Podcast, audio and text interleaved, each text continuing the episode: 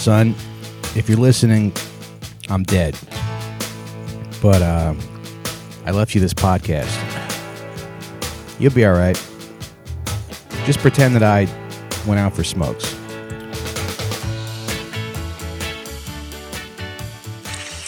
Well, for a nation the size of Israel, it was like 15 9 11s. That's right. It was. Or maybe it was more. Maybe it was more than that. Maybe it was like 39 11s, you know, when you think about it. That was our President Joe Biden talking about the October 7th attacks on Israel. And uh, that's what uh, that's what this episode is about. Yeah, yeah, I thought this would be a good episode um, in that the comparisons, you know, the October 7th attacks is Israel's 9 11, as Israel's 15 9 11s. It was, it was made a lot. And at first I found it kind of offensive. I thought, like, well, you know, 9 11, like another 5,000 people died from asbestos at ground zero. Sure. Like, so there's a lot more people died. So it's 9/11. offensive that they downplayed it, actually. Yes. Yeah. But um, you know, so I at first I found it offensive, but then like you start as the months have gone on since October seventh, we've got more information. Now I realize actually the comparison is really apt. And what I wanted to do with this episode is just talk about three areas where October 7th was exactly like Israel's 9 11. It was exactly like 9 11. And those three areas are there was insider trading by people who knew it was coming on the stock market to make money. Hell yeah. There was a military stand down during the attack itself that delayed, you know, by X number of hours and allowed people to get killed. And there were intelligence warnings that were very direct and specific that were given in advance of the attack, which were all ignored, and uh, and the thing was allowed to go forward. And you know, I'll, I'll kind of go through. I think on this free side, I'll just go through the Israel side, and then if we want on the Patreon, we can talk about the 9/11 side. I do talk about, I have in this podcast talked about 9/11 a lot, but those three areas, I have pretty compelling evidence. We'll have all the citations, the the articles that I I, I, I cited here in the foot in the description for this episode. Um, but I, I think it's just like on a simple matter why would they want to do this? Why would Israel want to allow this to happen? Well, Netanyahu very well could be in prison right now instead of still in power. And they actually do finally have their chance to have a final solution for Gaza. Doesn't mean that's going to succeed, but without October 7th, they wouldn't be able to do what they're doing now. They wouldn't have, you know, 10,000 people, a lot of them children, killed every month, and the president and everyone in the US government and media defending it. So I I think it makes a lot of sense. And I think, you know, we can go in whatever order we want, but kind of what initially convinced me of a conspiracy with 9 11 was the insider trading. And I think finally we got the same evidence for Israel and the October 7th thing. And it makes sense where if people knew these conspiracies were coming, if there were informed people who allowed them to happen, it makes sense that some of them would get a little greedy and try to try to make a few bucks. Like, wouldn't you if you knew 9/11 was coming? Yeah, I've never been faced with a decision to like make a lot of money to do something really bad. I, I truly haven't. Yeah, I don't have like money to take from one place and put in another. Or just get a bunch of money Yeah. for doing something like No. bad, and you just got to click a couple buttons. Yeah, on the you go, oh, computer, oh, thank you. You know, Yeah, no one's Yeah. given me information to garner income. Yeah. You know, it's like it's Yeah. all I know. They'll they'll say you could shovel my driveway. Yeah. You know, like that's the kind of deals I'm The only kind of money I get offered, they go, "Hey, do you want to do this for like $150?" And I go, ah, I, I guess." Yeah. I'm like an adult Uh, man who yeah. people go, Can you watch my kid? Yeah. It's like, yeah. Yeah, yeah. They're like, "Hey, you want to work tomorrow?" I go, "Oh, really? really?" I'm not like an, a materialistic guy or anything, but I was driving through. Uh, Deb had a doctor's appointment yesterday, so we drove through Dyker Heights, which is like a kind of a suburban, like a like Italian. It's like a wealthy Italian, almost suburb. Sure. part of Brooklyn.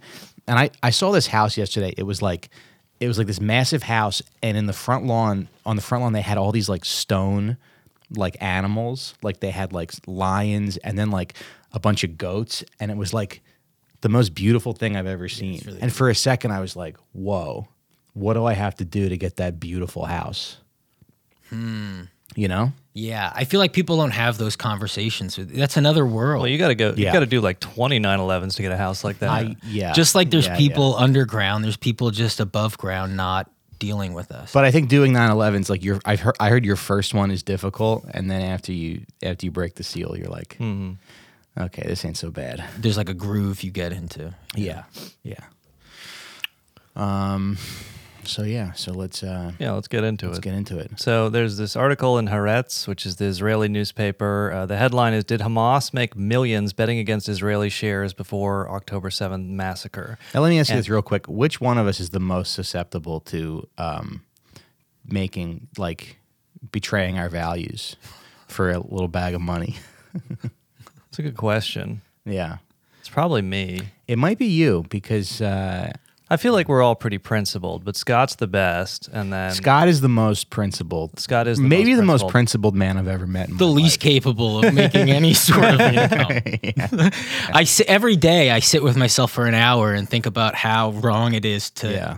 to uh, get money for a service. Yeah. but then also Sure. sl- like I can't be your slave either. I'm having like a really difficult time. yeah, Yeah, yeah. with trying to You- follow you- Christ. You are probably one of the most honorable men to ever walk the earth. it's, it's a shame. I think there has to be like an afterlife where you're going to be rewarded. I think. Sure. Yeah. That's how you know capitalism works, though. It's because if you rank the three of us Mm-hmm. from like most evil to least evil, it also lines up with most net worth to least net worth. Yeah. Yeah. like Scott is the best and he has the least money. Mm-hmm. sure. You're saying I'm the most evil. I'm saying you're right in the middle. You're the median. Oh, okay. Yeah. Oh, you think you make more money than Sean? You think you have more money than me? yeah, think because so, you got yeah. a kid. You have to spend all that Yeah. money on your kid. I Yeah. don't have a kid. I just assumed I know, Sean's but I do stacking have money. I do have five million Shiba Inu coins. Did I ever do. tell you that? Yeah. You didn't say that. Yeah, yeah, yeah. That's pretty cool. I spent like three hundred dollars, and I have five million of something. Oh well, so obviously I don't know why I have to keep repeating this, but I live with my mother, and next door a guy similar to my age also moved back in with his mother. You mm-hmm. know, mm-hmm. and I'm like, oh, we're both like you know going through it or whatever. Mm-hmm. And uh, and then I spoke to her. We were both walking our dogs the other day, and she was like, yeah, he. He has enough to buy a house. He's just debating on like where he, Yeah, if it's a house or if he wants to buy an apartment. Yeah. Oh, I thought you were somewhere. gonna and say, I'm like- oh yeah, similar, same thing. I'm just trying to plan the next move. I thought you were gonna say like he fell off a roof at work and has severe brain damage. yeah, yeah. And I'm like, well, I'll hang out with him. yeah. I got a podcast. Oh yeah, to. he was working three jobs to, to provide for his family, and he got sucked into a uh, a bread machine. yeah. He got sucked into an industrial English muffin cooker. yeah, so we're like in the same boat. Yeah. Yeah, you can like push his wheelchair in the neighborhood or something. Um, but anyway, yeah. Yeah. So okay, October seventh. Let's get into it because I'm I'm a little tired of hearing about October seventh. Yeah. You know. Well, it does change everything because that's the entire justification for the genocide in Gaza. Yeah. And you know what? Honestly, that 9 11, the real 9 11, was the justification for what the U.S. did after 9 11, which, Yeah. depending on the estimate, you kill one, two, up to six million people in the Muslim world. and for the record, our 9/11 was the real 9/11. Our, yes. Okay, I don't want to hear this horse shit about Israel's fucking 9/11. Yeah. we have the 9/11. I mean, it is true. Like, you had to try 15 times harder to do 9 11 in the U.S. Mm-hmm. based on the population. Right. You had to have four to 10 war games all taking place. So there were only four F 16s on the entire East Coast. Yeah. When there's usually like several 100 mm-hmm. But, anyways, mm-hmm. Well, 15 9/11s, that's like a movie pitch for the sequel to 9/11. Yeah. And then when you see what happened on October 7th, you go, "What a dog shit sequel." Well, how did Yeah, you right. you got none of the original characters. Yeah, yeah. There's no like we had giant planes in the first one and giant buildings. Right. This this sequel sucks. It would be like the Expendables 2 with none of the. Yeah, this is like some guys. on Redbox shit, and your Yeah. dad brought it home. He's like, I heard you like yeah. Transformers, Right. and you're like, this is mm-hmm. actually demented what you bought me. Right. That's what October 7th is. It's like Mm-hmm. Transmorphers. Mm-hmm. It's like Teenage Mutant Ninja Lizards. yeah, it sucks. what sucks. the fuck is this? Yeah. yeah, you go, Dad, no. Yeah. yeah, it's like the end of Dragon Ball Z where the power levels got too high. And they mm-hmm. couldn't break the scouters anymore. That's, that's how, how many 9 11s it is. Right. Um, but anyways, look. So okay, you got insider trading, you got military stand down, you got intelligence warnings ignored. So insider trading. This Haaretz article: Did Hamas make millions betting against the Israeli shares before October 7 massacre? And it blames it on Hamas, but again, there, we don't know who did this. Somebody did this, but. Uh, and it's it's based on this paper called Trading on Terror, which was published in the Social Science Research Network. Just so happens there are three different econometric papers. There's more than that, but there's at least three ones uh, based on the real 9/11 that show evidence of insider trading. Because how they do this, you know the SEC or whoever investigates insider trading, independent researchers can do this as well. Is you can look at a stock and um, you look for suspicious activity, like the usually only X number of shares get traded in the average day or week, and then suddenly you see a massive spike right before a big news event. That's a pretty big hint that somebody knew something was coming. Or another thing that's uh, that is kind of a tell. Or Nancy Pelosi's driving a new car. exactly. uh, another thing that's a big tell is uh, the, Suddenly, her husband's got a bunch more money for gay sex right after the pandemic happened. The uh, the ratio of puts to calls. So a call is a bet that the stock price will go up. A put is a bet that the stock price will go down. The actual mechanism of a put is you bor- you borrow the stock, you immediately sell it, and then you can buy it back later if the price goes down. Um, but you know, so the ratio of puts to calls on any given stock should be not quite, but in the neighborhood of one to one. Because if if if a market is functioning correctly, you know the supply and demand will kind of even out, and you would expect like, oh hey, there's a whole bunch of calls on this. I think this is kind of there's too many calls. I'm going to put some puts in, you know, or vice versa.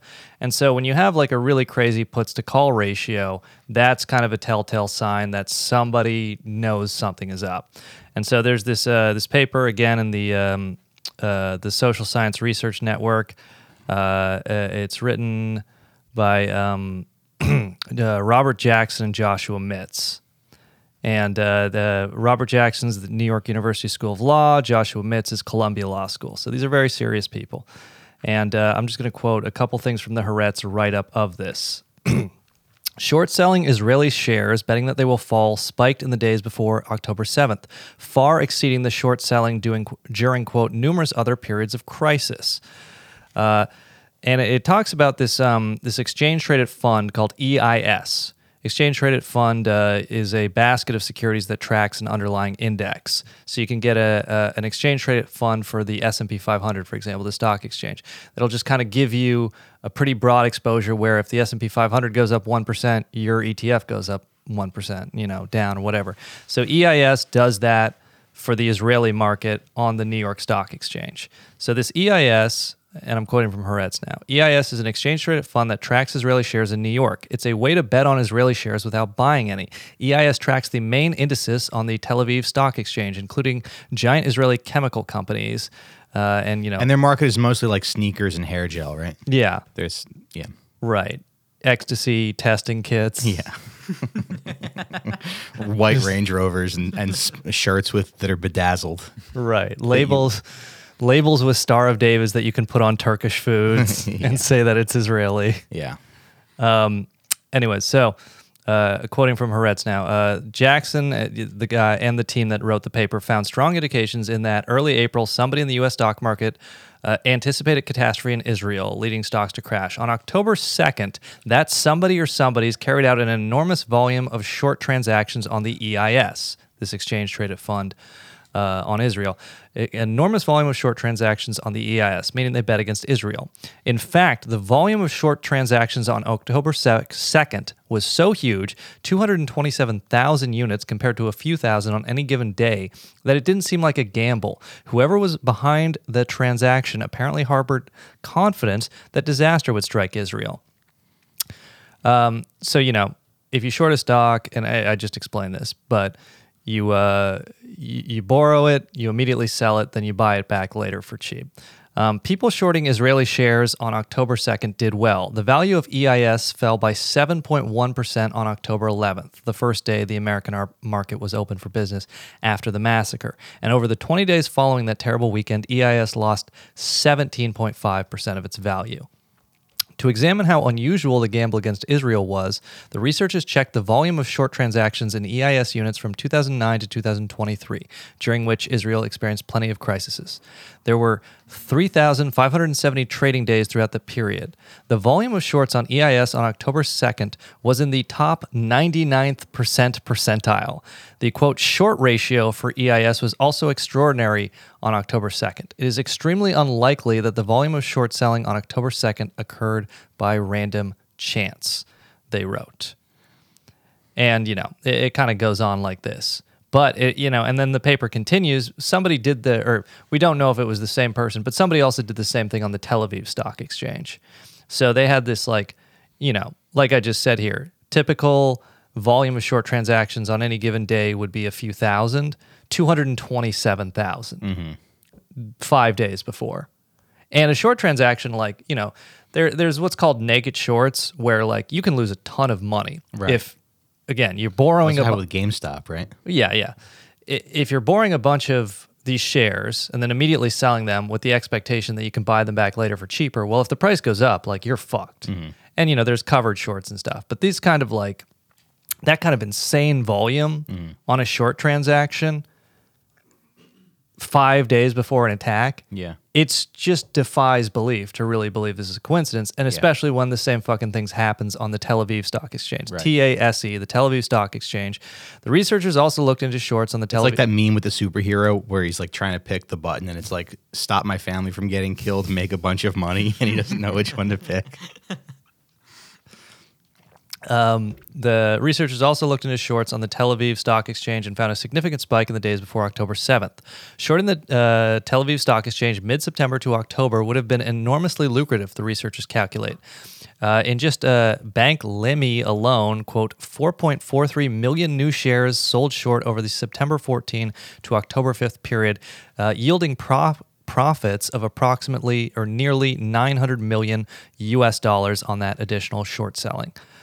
Um, and you know, the article kind of concludes: only investigation by law enforcement in Israel and the United States may uncover who benefited from the short transactions. And I'll just tell you this right now: and this exact same thing happened with the 9/11 shorts, where a week, two weeks after 9/11, you had some articles in CBS News and the Wall Street Journal saying, "Oh, did Al Qaeda, did Bin Laden know he was going to do 9/11 and also try to make some money on the stock market?"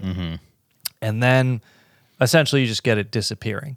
And that's how you know, like it wasn't Hamas, Oh, they're it wasn't Al Qaeda, doing yeah. because it's like, look, man, these people understand the propaganda value Mm-hmm. of, hey, if you want to keep the dead kids of Gaza off the front screen, just say, look at these rich leaders of Hamas. Mm-hmm. We, the Israeli and the U.S. law enforcement, we investigated these short transactions, and we found that it was Hamas behind them. Mm-hmm.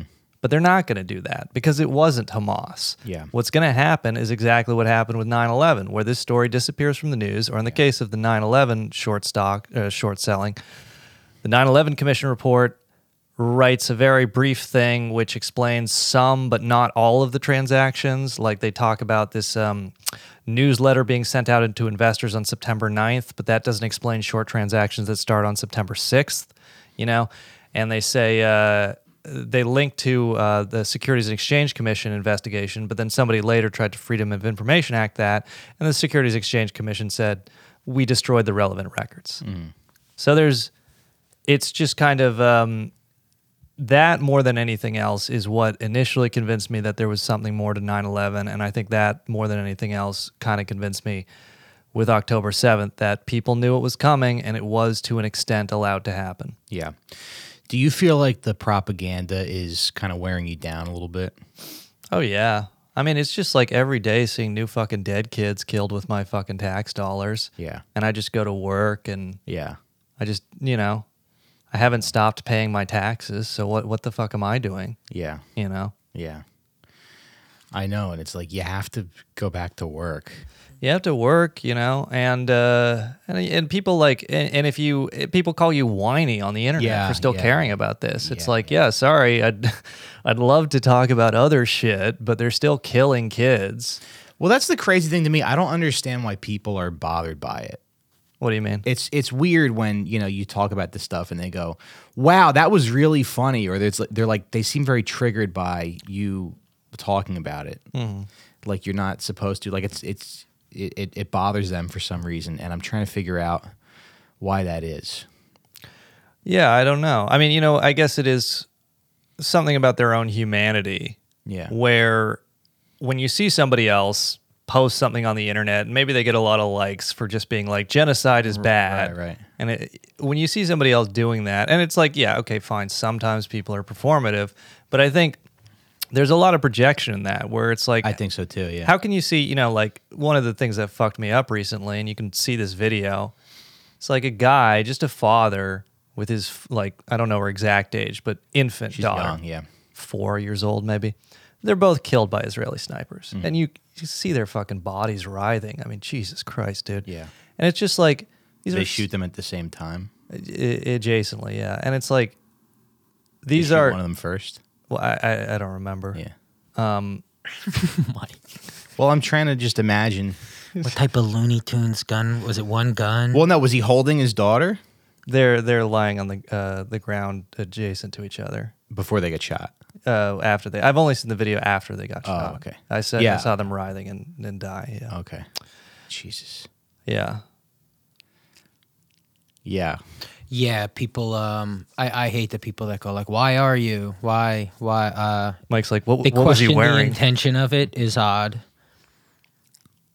It's odd, but there must be there must be some kind of disappointment with themselves or something. I Well, mean, I mean, e- even if you do find it annoying, it's like, why do you have to say something? Why would you s- acknowledge that you find it annoying? Yeah. Well, it's Yeah. like What, know, like, why are you attacking me? yeah. Just let me be. If even if you think I'm cringe, just let me be cringe. Yeah, it's all so easy to scroll past Yeah. everything. Yeah. Yeah.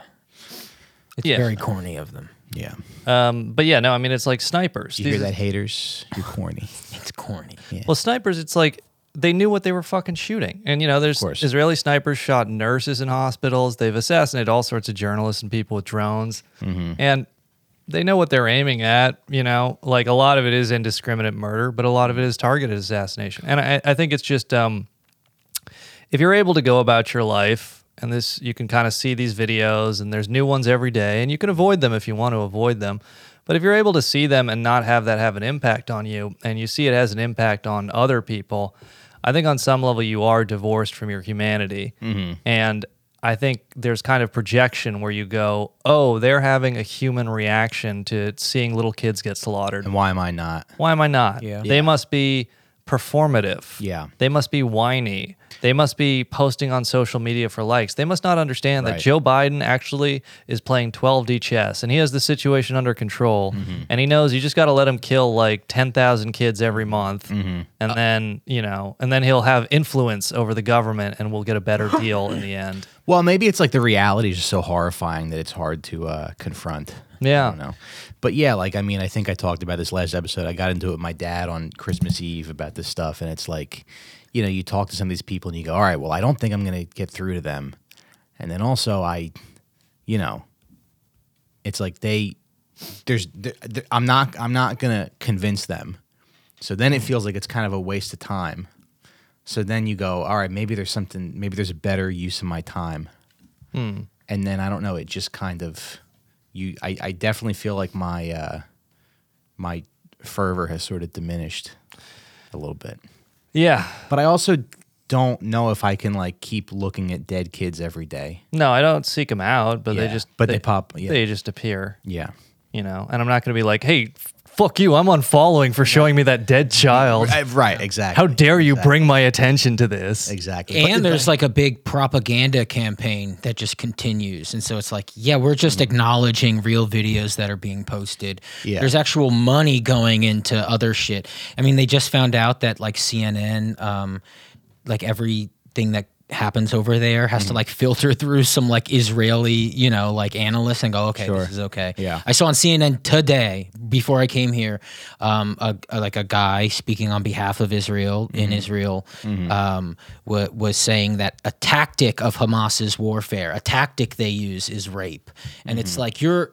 That's not a, that's not real. yeah. Like I, I am still someone who believes that there were some people who were raped on October seventh because I think um, Oh, well, it was it was the the the way it happened. I think over two thousand people um, crossing a border, murders. I see it occurring. Um, I do not think it's a tactic of war. And when you say it's a tactic of war, um, you're really making them out to be like boogeymen, and that doesn't exist. It's not like a thing they're taught in But training. if they're if they're and I just want to say this, if they're because I don't really know either, but if they're carrying out a military operation, yeah. Do you think that they have time to be like, oh, I'm going to get some pussy? Yeah, I don't think rape is. Like, where do you think it's not they- specifically? I'm Well, gonna they are get some Israelis, pussy. so that's pretty high up on their mind. like you know they t- i mean i saw videos of families tied up uh, they shot a dog uh, they made kids watch their dad get shot and so there's these things that i go Yeah, yeah, yeah. i could see some guys rape people like it's not Yeah, if you went okay, over there yeah. and murdered people like that's real it's it's okay to say that that's real Yeah. and that uh, No, when the I- attacks I- happened other shit went down i think it's like realistic and okay to say because when people hear people react like no that didn't happen Sure. well now they know you're lying. And so now they can lie all they want. They can go, well, fuck you. And then also this, this, and this. Because you're not being honest when you say that. No, but of course there's a possibility of rapes happening. I'm not afraid of acknowledging that Yeah. reality. It just seems like there hasn't been great evidence on that. yeah, I mean, I, I just don't know how you would. and I don't want to. Yeah. I, I. But you're right. I also don't Sure. really want to believe that they did that. But but I. Yeah. I'm not afraid of like confronting that reality if it's. There's literally okay, like the real. tit cutting off thing, right? Yeah. Which I go, yes, that's absurd and like It's comical. absurd. You saying It's that a tit absurd, cut off. yeah. But I've been watching uh, like murder videos my whole life, Uh-huh. right? Uh, yeah, ladies get their tits cut off all the time Mm-hmm. when they're being murdered on the street, when they're being murdered at homes. Like I've unfortunately just always had access to the internet, and I've seen a lot of depressing things. Mm-hmm. Um, so when they go, there was an attack, and this, this, and this happened, I go, yeah, those things could have happened. They could have. Yeah, yeah, yeah. They could have, but that's the problem, though, is that's not evidence. Yeah. Uh, you know. Yeah, yeah, and it- sure, and you, sure. Sean. When when when it's when this story is being used to again justify the slaughter of children. That's the it- problem. yeah.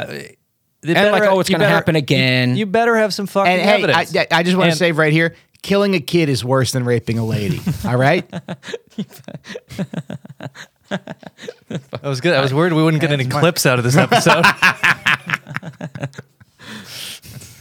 um, but no, I mean, yeah, it's it's just okay when it's when it's being used to as atrocity propaganda to justify. I'd mass rather my murder, mother-in-law get raped than my kid get killed. It's fair enough. That's fair. Yeah. um, when it's being used like that, then yes, you do have to present evidence. And yes, even if the women in question are dead, it is perfectly possible for forensic evidence to determine if a woman's been raped before she was murdered. Right. That we've done it And that- thousands of times. If Yes. you've ever seen a serial killer documentary, you know that they can do this. And Israel could allow UN investigators in, but they refuse to do that. Right. And- I don't. I don't think we, we're afraid of that reality. We just question Right. the evidence. So it's like, yes, I And acknowledge. we're not reading the New York Slimes again, who pushed that narrative. Yeah, well, we're only reading the New York Post from now on. those. we're only reading puns and a, a good sports section. right. Yeah. um yeah no the um if if you don't have actual evidence then what are we doing here Yeah. And they tend to say that every time they go, uh, women were raped, and then also they were like burnt alive, and we can't really do anything about their bodies. Like they Well- always add that part of You you are not getting evidence, which you go, damn. you can't name Yeah, or- one of the guys sneezed and the ashes uh, went all over the place. So, yeah. unfortunately. More and more people are willing to admit that the uh, concert seems to be mostly Well- Israel just shitting the bed. Well, they're still pushing the um, yeah, yeah, yeah, yeah. But and, but they're still pushing the uh, the beheading thing. I saw a guy Oh, really? talk about beheading children today, and it's like, yeah. My thing is, you know, the thing, the the way you have to treat Israelis and women is that if they lie once, you got to not ever trust them again. That's been my sort of one of my rules in life. that's right men's rights Columbo Yeah. now wait a second, Shmuel. you said you saw ah, just one thing. and just one more thing ma'am. Where was he putting his penis exactly? Where was and you said where was the Hamas man putting his penis? and just one more thing ma'am. you said he was uh, oh, oh, oh. I don't know. I don't remember. That's that's the woman. No, that's yeah. Just one more thing ma'am. you said the the hamas man who raped you he had a five inch penis we measured it he has a 3.5 inch penis oh, oh i've been exposed We have the we the, Israel probably has every Palestinian's penis documented. They on- probably do, yeah. in like a database. Right, and that's Yeah. you know what was always fishy, and it's like you know it is in, it is interesting where We have a photo of every man in Gaza's penis. some let's say Hamas supporters, and I don't say that pejoratively, just you know, uh, they might they don't like this idea that Israel allowed this to happen. And I'm not saying Israel could have prevented it entirely or that Israel is so much better or omnipotent or all that, but they're like this was an incredible surprise attack. Totally took the Israelis off guard. Hamas They- supporters say that? some, yes. There's like some overlap between, of course, you know, Israel supporters or Netanyahu specifically, Netanyahu supporters, uh, and most mainstream Democrats and Republicans are very adamant about this idea that no, this was not allowed to happen. This was a total surprise. You know, mistakes were made, incompetence. And uh, I just want to say something about incompetence theory is that uh, this idea that governments are stupid and make huge mistakes not really true in my experience. Like, yes, governments do make mistakes, but they're not actually that much dumber than the corporate sector. In fact, I would argue governments are more efficient at doing things than the corporate sector. In my experience, and I've, you know, been through the corporate sector, I've been through the government, government by and large gets things done. There's little bits of waste and inefficiency. Things get done though. And when they do fuck up, people do get held accountable. And that's mm-hmm. another thing you see with October 7th and 9 11 is supposedly these massive fuck ups. Nobody gets demoted, nobody gets fired, nobody gets punished. It's just these these massive fuck ups that seem to give in both governments exactly what they wanted. Seems kind of weird that you just fuck up and get everything you wanted and you said you wanted, but whatever. But anyways, the point was Hamas supporters sometimes they don't like this idea that Israel allowed it to happen. And I'm not saying that Israel could have prevented it entirely, but Netanyahu, for example, moved two thirds of the soldiers on the border to the West Bank just a few days before. Two thirds. It was like he left around 800 soldiers, Israeli soldiers, on the border of Gaza, moved another 1,600 over to the West Bank. And this is compared to, you know, anywhere from one to 3,000 Hamas fighters, depending on how you count it. So, and that was to defend the entire Gaza border, just 800 soldiers.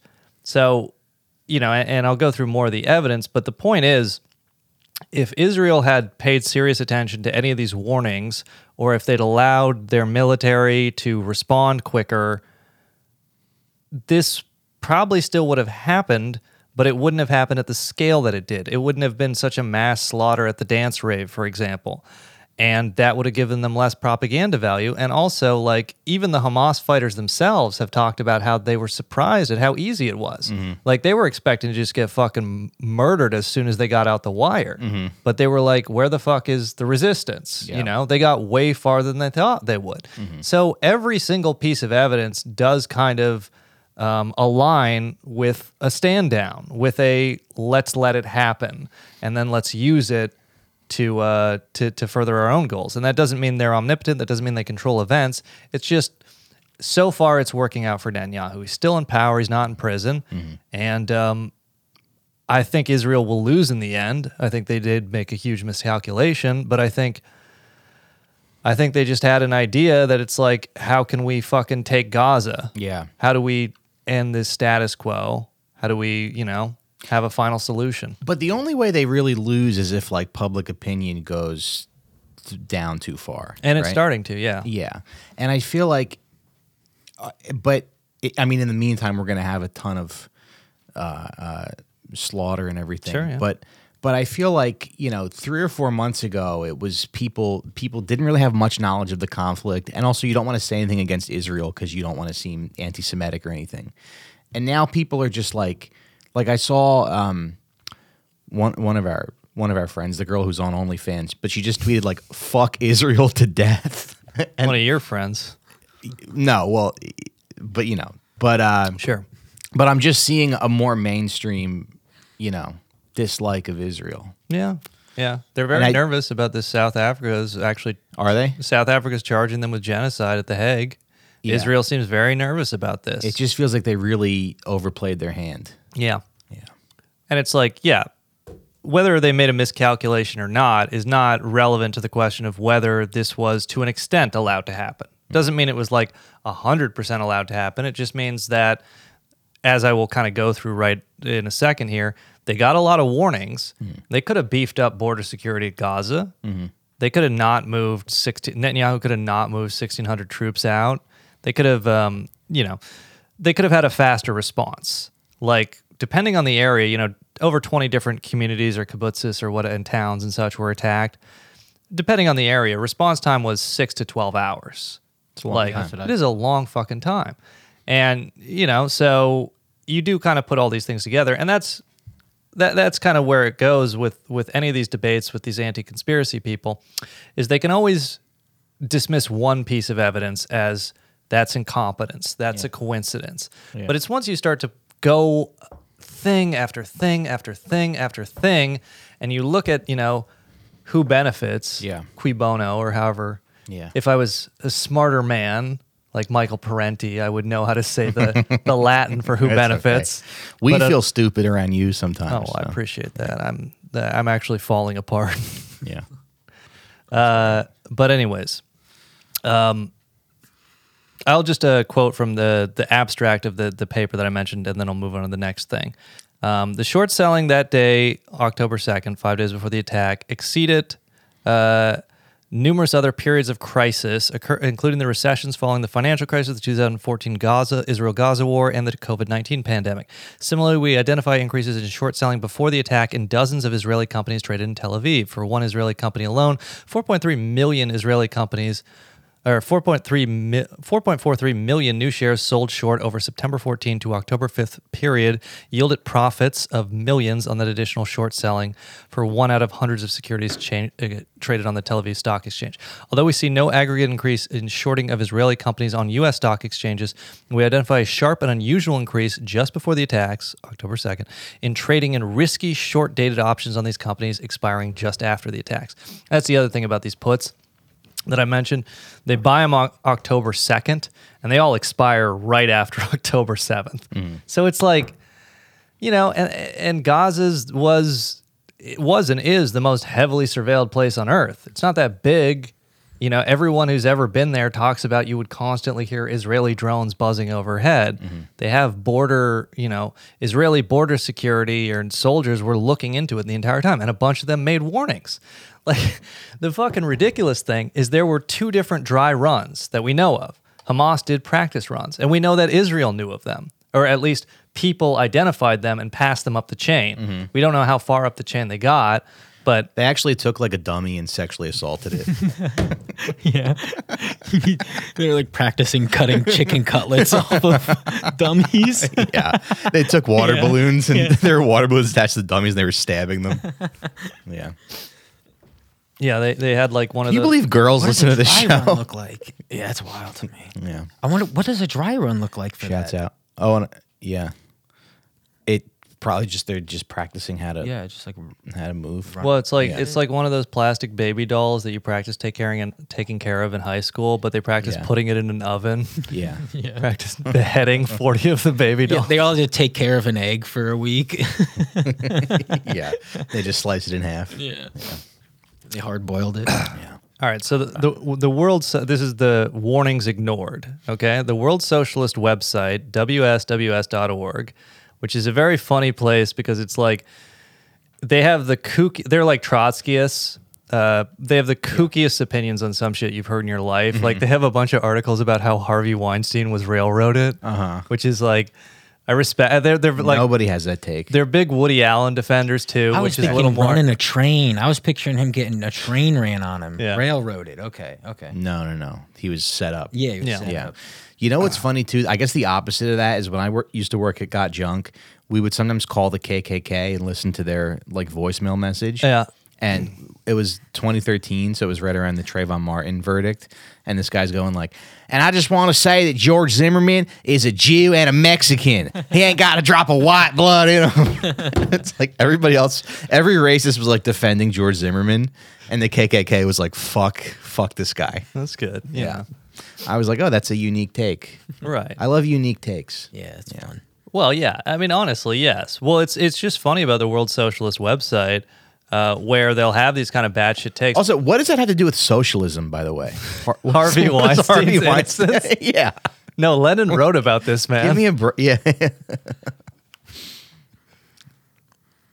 Michael Parenti. And he was the most popular uh, film producer. producer. And all of a sudden, he's accused of sexual assault. he made Pulp Fiction. He made. We see a proletariat theme in his work. the workers. He didn't even have a penis. The man has no penis. The workers had no voice before Harvey Weinstein. Chomsky's like, it's uh, quite ridiculous anybody would say that uh, Harvey Weinstein is innocent. Shut up, cock. Shut up, Chomsky. the assassination of Harvey Weinstein. Pulp Fiction is a story about workers who were wor- who are who are working for their boss. The Blind Side is a movie about overcoming, and they destroyed him for it.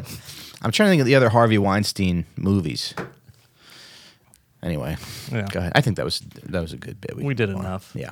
Um, all right. So, anyways, World Socialist website, and you know, it is just interesting to me because it's like very few outlets on the left, journalists or whatever, these Jacobin people, Mm-hmm. the Nation, none of them will fucking touch this stuff about insider trading. About Harvey Weinstein? Well, yeah, that too.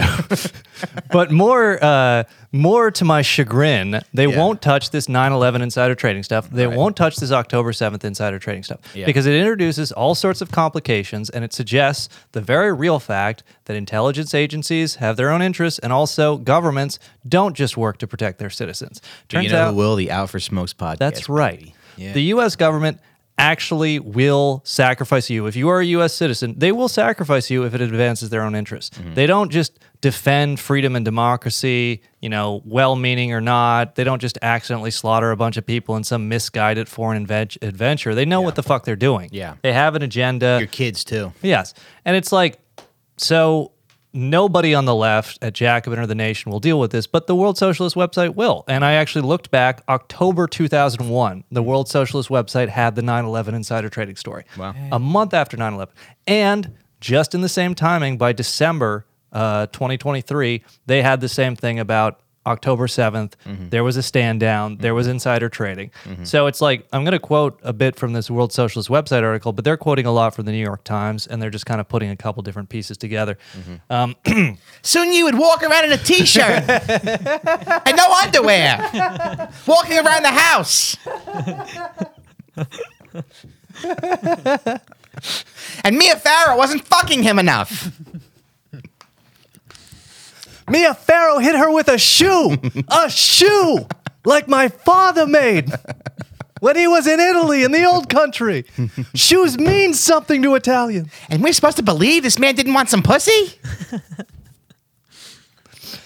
Um, all right, yeah. So, okay, World Socialist website. The New York Times reports on a 40 page report uh, produced by Israeli intelligence more than a year before the attack, codenamed the Jericho Wall document. And Jericho Wall, if you look it up, you can read the New York Times story. I'll link to it, blah, blah, blah. I'm quoting from the New York Times here. Hamas followed the blueprint with shocking precision. The document called for a barrage of rockets at the outset of the attack, drones to knock out the security cameras, and automated machine guns along the border, and gunmen to pour into Israel in mass in paragliders, on motorcycle, and on foot, all of which happened on October 7th. Then this is back to quoting from the World Socialist website. Uh, moreover, the Times reported Israeli military and intelligence officials knew Hamas carried out an exhaustive day long training mission to practice the plan in detail just three months before the attacks. Now we're going back to the New York Times. Quote, the training included a dry run of shooting down Israeli aircraft and taking over a kibbutz and a military training base, killing all cadets. During the exercise, Hamas fighters used the same phrase from the Quran that appeared at the top of the Jericho Wall attack plan. So, this is what the New York Times alleges, and they say it's you know incompetence that they didn't put this together. But Israeli intelligence had the exact h- attack plan that Hamas would follow. They had it a year before, and they also observed three months before a dry run attack, which came out basically the same way the real thing did. And then uh, I have another piece of evidence that border soldiers, intelligence officers in Israel observed another dry run one month before, which they passed up the chain. We don't know how far up the chain it got, but it's like you just look at all these ignored warnings. You really have to be kind of forced. You know, people talk about Occam's razor. You know, when we had Finkelstein on, he talked about you know the Occam's razor, simplest explanation.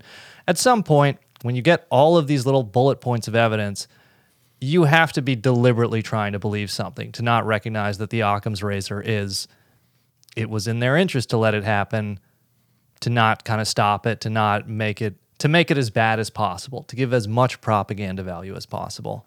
And um, How many people have to pull out to make a dent, or it's like um, based on how much they pull out? Because can't you then pinpoint these people and go like, well, how? Because someone's argument would be, well, how are they not tell? Like, how's it not leaking? How's the information not leaking? Yeah. If it's spreading throughout these communities and they're able to take out money, how's it not leaking to anybody else? It is kind of out in the open, though, isn't it? Yeah, A lot of this stuff. That's what it feels like to me. It feels like the stock market is not even for someone like me. Mm-hmm. Like I wouldn't even be able to read it. And do some people know that and go like, it's not even an interest for so many people, so let's fuck around with it. yeah. Yeah.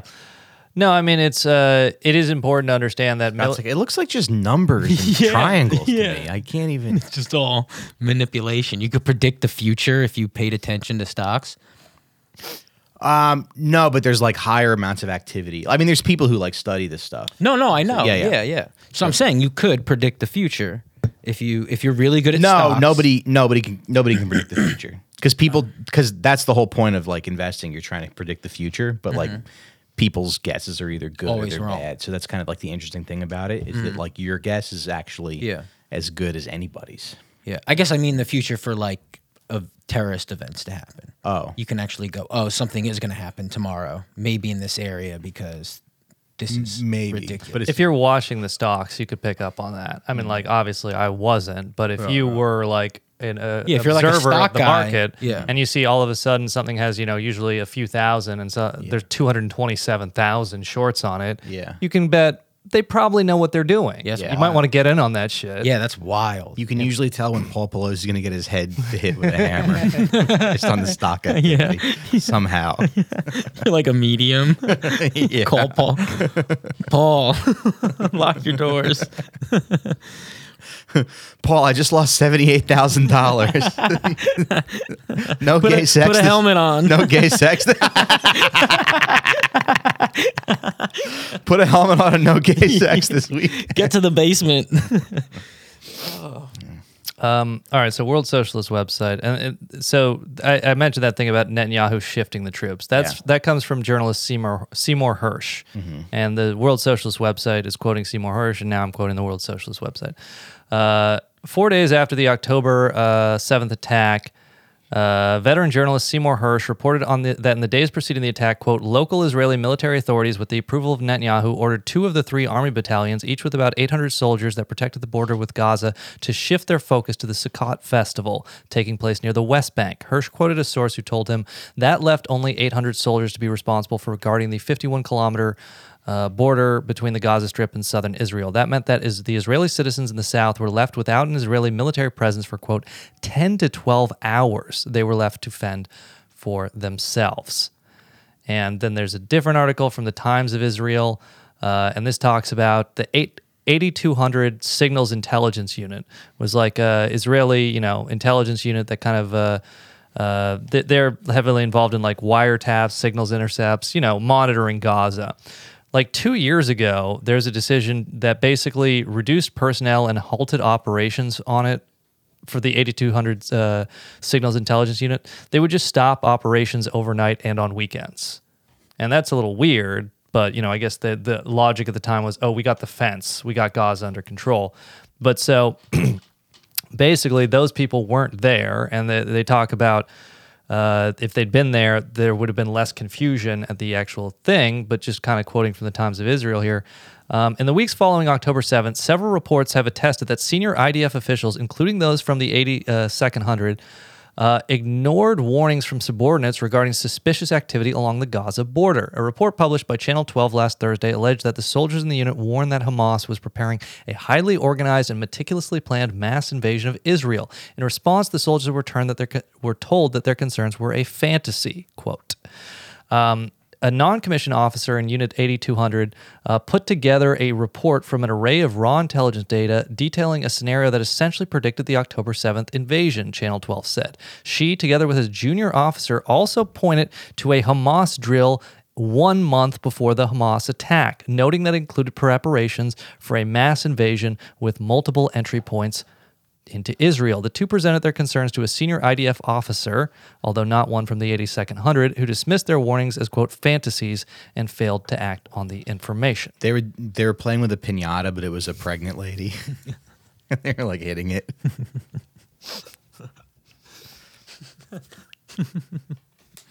They're like, oh, you might want to see this. Just kidding. Hamas would never do such a thing. Uh huh. Yeah. I did have a friend of mine when that guy came out and said they ripped a, a pregnant woman's uh, baby out. Uh, somebody who I was friends with sent that to me and said, "Oh, I guess he's lying." But I think the guy was lying. Has that Probably, been like? yeah, yeah. Well, like one of the guys that the New York Times quoted in their story about, you know, watching a woman get raped and they would Yeah. like the Hamas guys would like stab her as they penetrate or some Yeah. like really graphic Jeez. stuff. Yeah, yeah, yeah. And it's like this guy's a fucking military spook who Mm-hmm. was in the Democratic Republic of Congo for unknown reasons, but it's probably guarding resources for some, you know, shady Mm-hmm. private military company.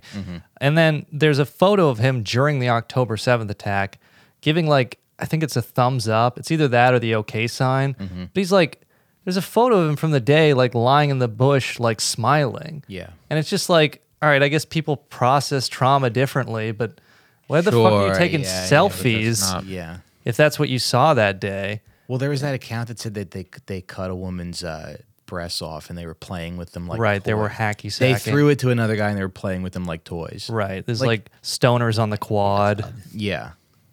hacky sack. Like, can we just say that anybody who believes that should be like jailed? Anybody who looks at those words, I don't really need like uh, you know right. No, I mean anything besides the New York Times story was literally retarded. Yeah. I mean, yeah, it was. You would have to have actual down. You would have to be Mike Racine's brother. To, no, I'm sorry. I should. I shouldn't have said that. Wait, which article? And this was the worst. The the um the hostage who was released, and she said the only reason she wasn't raped was because like the guy's wife was in the other room or some was- shit. you're talking about rape in the door just Oh, someone came in the room. Somebody came in right when Scott was okay. saying that. Oh, Yeah. Shoot. It's all right. Was it Chris D'Elia? Oh Jesus Christ! Probably. Yeah, who cares? I guess we'll try a happier subject next week. that's all right. Well, Anyway. for for this for whoever that was, Yeah. um, it's probably somebody. Anyways, um, I'm gonna find out. just still quoting from the Israel Times. It The was Times of Israel. The door opened. Scott was talking about. Oh, is it Pete? No, okay. Hey, Pete. Hey, what up, buddy? Scott was talking about rape. The door opened and then it closed. oh, hey, what's up, man? Well, that's how he knew a podcast was being recorded. Yeah. anyway, Yeah, um, Times of Israel. In addition to reports regarding 82, the 8200 uh, intelligence, surveillance, soldier, surveillance soldiers from the Combat Intelligence Corps who survived the Hamas attack on their base in Nahal Oz recounted to Kan in October that intelligence officials had dismissed their reports of unusual activity on the Gaza border as routine and unimportant. For at least three months prior to October 7th, the soldiers recall, recalled reporting information on Hamas operatives conducting training sessions multiple times a day, digging holes, and placing explosives along the border. However, when they presented this to their senior uh, officers, they were ignored and the information was not passed up further up the chain of command. And then it's like, you know, I can honestly go on with this shit. Unfortunately, we're already near the time, but it's like there's so much evidence of this shit. There's a uh, we've talked a lot about uh, Israel, uh, Egyptian intelligence warned Netanyahu directly. Um, the Congressman Michael McCaul, is the head of the uh, House of Representatives Foreign Affairs Committee, he told reporters, "quote We know that Egypt had warned the Israelis three days prior to that an event like this could happen." Um, they also uh, I mean, a six to twelve hour stand down is like that's a lot. pretty crazy, yeah. Oh, that's wild. Yeah. Um, and then uh, this is a Times of Israel write up. But it, so it took them six hours to show up at the music festival. Yeah, actually longer for the music festival. It depends. It depends on the area. But then what happened when they got to the music festival? They were like engaging with security forces Well, there. so this is the weird thing. Okay, so like this is um, this comes from Haaretz at 7 a.m. The the party organizers for the music festival called uh, Lieutenant Colonel Eled Zandani, who's the man tasked with approving the festival, and told him that terrorists were shooting the partygoers. So 7 a.m. They're shooting partygoers. Mm-hmm. He suggested that they fend for themselves. The first IDF forces arrived at the scene at 3 p.m. Mm-hmm. So that's eight fucking hours. yeah, And then the the wrinkle in this Yeah, it's a whole fucking school day. yeah. Like what? That's that's going to the nurse first Yeah. period and saying, "Mom, come pick me up," and then you're at the nurse's till three p.m. And then you just got to take the bus Yeah, home as you're, fucking as what, you're Mom? vomiting and having diarrhea. Yo, out of your mind. The nurse has run out of pants to give you. Ran out of saltines for, for you to chew on. She's run out of like What? yeah stock pants. Wow, Like- a whole school day. And it's not like the Well, it's like a lot of the military bases were overrun, but it's not like they were that far. Like there were Army and Air Force bases, mm-hmm. like pretty fucking close. It's mm-hmm. not a big giant country. It doesn't take that long. Yeah, again, there's ways to get places now. It's not everybody on foot and bicycle. Right, like Crazy. Boltzmann Booty on Twitter. I got this from him, but he clipped an interview with this guy Jonathan Pollard. Uh, if you don't know Jonathan Pollard, is a former American spook who gave a bunch of uh, huge quanti- Spook like he worked for uh, the CIA. Yes, He worked for the intelligence. Yeah. yes, yes, yes. Uh, he gave he gave a huge quantity of classified info to the Israeli government, and then he did like he was sentenced to life, and then I think Trump commuted him. He got out relatively recently. Um, but now he lives in Israel. He's like, you know, an honored hero because he was an American and he spied for Israel and he did a bunch of time in U.S. federal prison and now he's back in Israel. He gives an interview. Why do all our allies like bully us? It's like they spy on us. They shot the. They shoot our ships. They do 9-11. Hmm. What? We're only nice to you. Yeah. Yeah. Yeah, we, we put together big parties with Woody Allen, Yeah. Jeffrey Epstein. We invite you to Colin Joe's holiday party, and his f- pro-Palestinian friends don't say anything to you. Um, okay, but Jonathan Pollard gives this informa- uh, gives this interview, and I'll just quote what he says, and I'll link to the video if you want to watch him say it. But he says it took six hours for any reaction to occur. He says there were Army and Air Force bases within earshot of what was going on. You know, both at the festival and at some of those towns. You know, they could hear the shooting, they could hear the explosions, uh, and they were essentially just sitting there. And he says, and this is, I'm quoting Jonathan Pollard here I have friends who were helicopter pilots sitting in their cockpits ready to take off on October 7th, fully loaded. They didn't get their orders for six hours. They could hear the fighting. They weren't given permission to take off. So he has like friends who were, you know, Apache or whatever helicopter pilots, attack helicopter pilots, who just sat in their cockpits for six hours. And it's like, okay, fine, maybe he's just making that shit up, but I don't think he is. Mm-hmm. I think based on what we've seen from this response time, there was like, hey, let's kind of chill and then we'll send out the orders to go clear this up. Let's let a lot of people get slaughtered. Let's give our let's make sure we have enough propaganda, then we'll go clean this up. Right. Like, yeah. Why would he? Why would Yeah, he like say it's like an insurance thing. Right. Yeah. Okay, and then this is back to times of Israel. Uh, an Egyptian intelligence official said that Jerusalem had had ignored quote repeated warnings that Gaza-based terror group uh, Hamas was planning quote something big, which included apparent direct notice from Cairo's intelligence minister to Prime Minister Benjamin Netanyahu. And this intelligence official spoke to the uh, spoke to the Associated Press. He said quote Egyptian intelligence official. We have warned them an explosion of this situation is coming and very soon and it would be big, but they underestimated such warnings. He spoke on condition of anonym, anonymity. Um, uh, in one of these warnings, uh, Egypt's intelligence minister, General Abbas Kamal, personally called Netanyahu only 10 days before the massive attack that Gazans were likely to do, quote, something unusual, a terrible operation. Unnamed Egyptian officials told the site they were shocked by Netanyahu's indifference to the news and said the premier told the minister the military was submerged uh, in troubles in the West Bank. And it's just like, okay, you can say it wasn't specific enough. It's just like a 50 kilometer border mm-hmm. with Gaza. Mm-hmm. If you're getting all of these fucking warnings from all these sources, you could just move more troops there. Mm-hmm. But they didn't. They moved troops to the West Bank. And it's like, you just put that with the insider trading, you know, the warnings, this crazy delayed response, and I don't I don't understand how your Occam's razor reaction can be this was just incompetence, this was just negligence, there was nothing nefarious here. Yeah. And um, you know, and I think the people who kind of persist with that, even having heard and gone through all this evidence, and like if you You don't think people just don't get this information? I think a lot of people don't get this information, but I think there is willful denial. And I think, you know, this happens on the left too with like some of these Jacobin and the Nation writers and, you know, and of course mainstream Democrats and Republicans. It makes you think very unpleasant things about the system you live under to kind of acknowledge the reality that it's very nefarious. There are some very evil people, and they'll, you know, they'll kill a thousand, they'll kill ten thousand Yeah. to advance their goals, to make a little money, to get more power. Mm-hmm. It's it's been true all of human history, and I guess it's just kind of more comforting to just think like, nah, they're just morons up there. Those people that clawed their way to the top of the power structure, Yeah, they're yeah. fucking idiots. I'm smarter than them. I can see the Afghan war as a disaster. Why can't they see that? I'm sure it mm-hmm. has nothing to do with the fucking 90% of the heroin traffic coming through Hamid Karzai's CIA disconnected brother. I'm sure there's not like some giant U.S. government operation to traffic heroin, you know, which then bec- or which starts with OxyContin, then becomes heroin, and now is fentanyl. I'm sure the U.S. government. I'm sure nobody's making money off this. I'm sure it's just we can't stop the drugs. I think these are just unintended consequences, and it's it's much more comforting to go about the the world believing that. Yeah. But I will tell you, if you confront the evidence, not really the case. Yeah. And if you don't believe me, we'll have uh, we'll have links to all this this sources that I cited for this Israel shit in the description.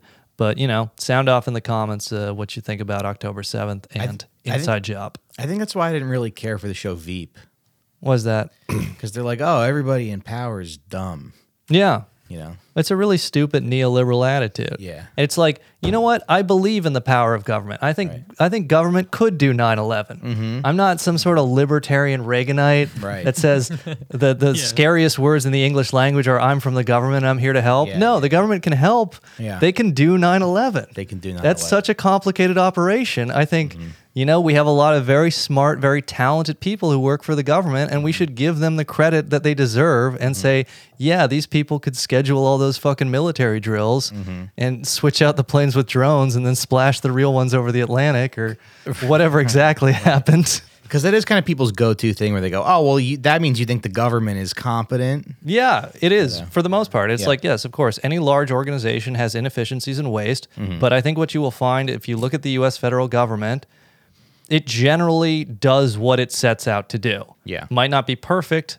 It might be, you know, a B B minus, mm-hmm. but they kind of get there. And when they do fuck up, which does happen, if it's an actual fuck up that doesn't serve their interests, you do see heads roll. You see some accountability.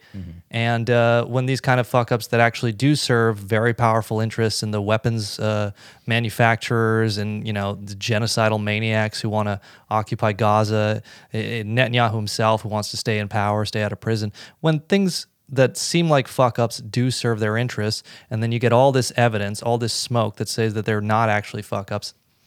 I don't know. Occam's razor points me to uh, to a more nefarious and less incompetence based, less coincidence based explanation. Yeah.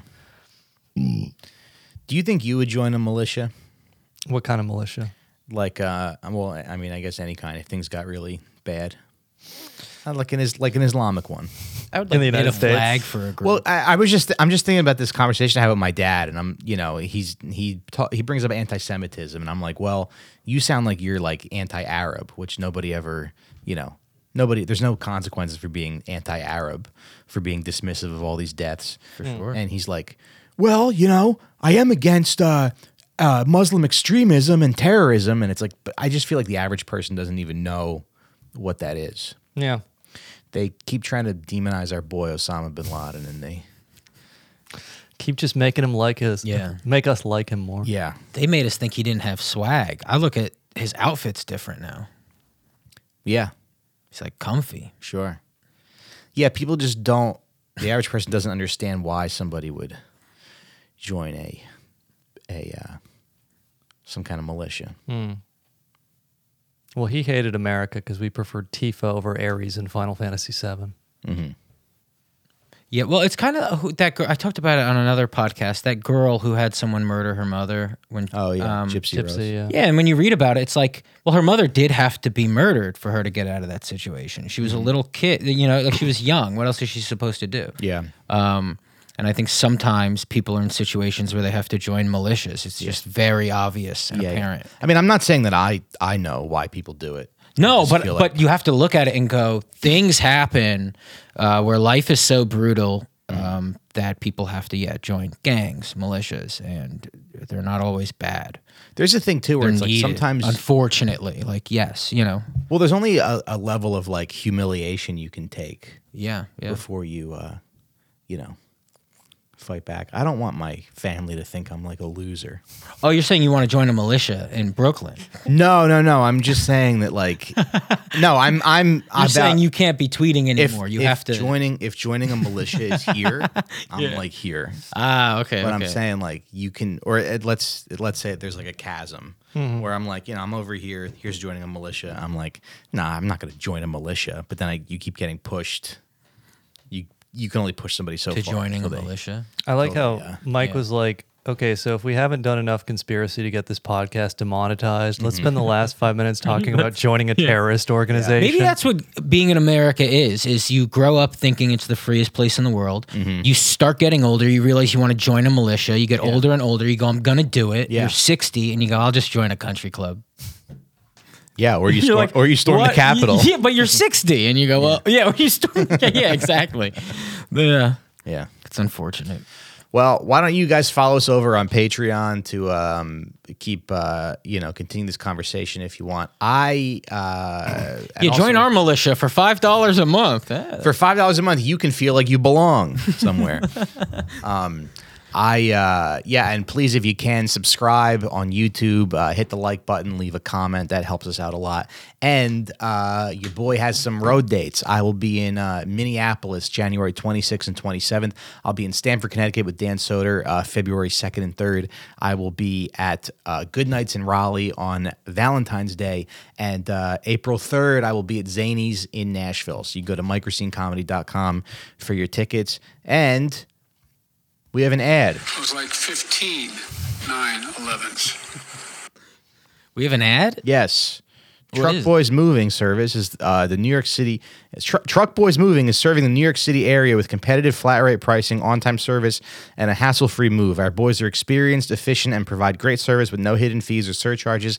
And we are also available for junk removal, cleanouts, expert furniture assembly, picture hanging, and TV mounting. Shoot us an email today for a free estimate at truckboysmoving at gmail.com. That's truckboys with a Z. Truckboysmoving at gmail.com. and uh, patreon.com slash out for smokes. We'll maybe have a more real 9-11 uh, discussion. Maybe we'll have the the three categories I mentioned: insider trading, military stand down, intelligence warnings.